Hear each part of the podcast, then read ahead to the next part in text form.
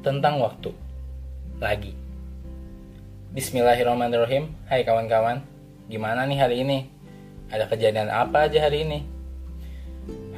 Apa yang udah kejadian hari ini? Semoga sedih, bahagia, marah, kesel, ketawa. Semoga tetap bisa kita syukurin ya. Amin.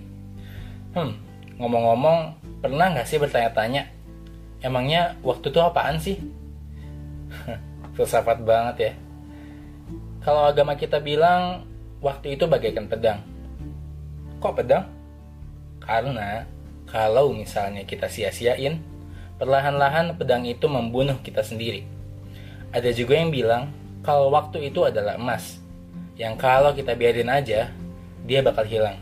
Dan kalau kita gunain, bakal bermanfaat banget.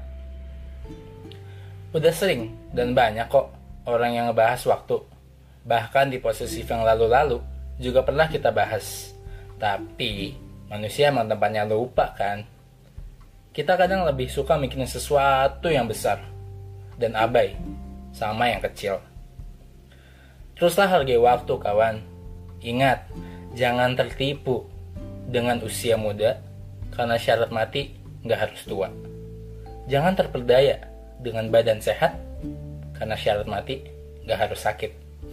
Terakhir nih, ingat kawan, bukan tentang seberapa besar rasa sesal kita karena udah nggak bijak menggunakan waktu, tapi tentang seberapa siap diri kita untuk lebih bijak dalam menghargai waktu.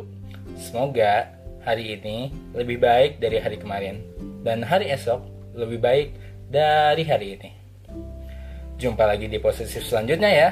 Assalamualaikum.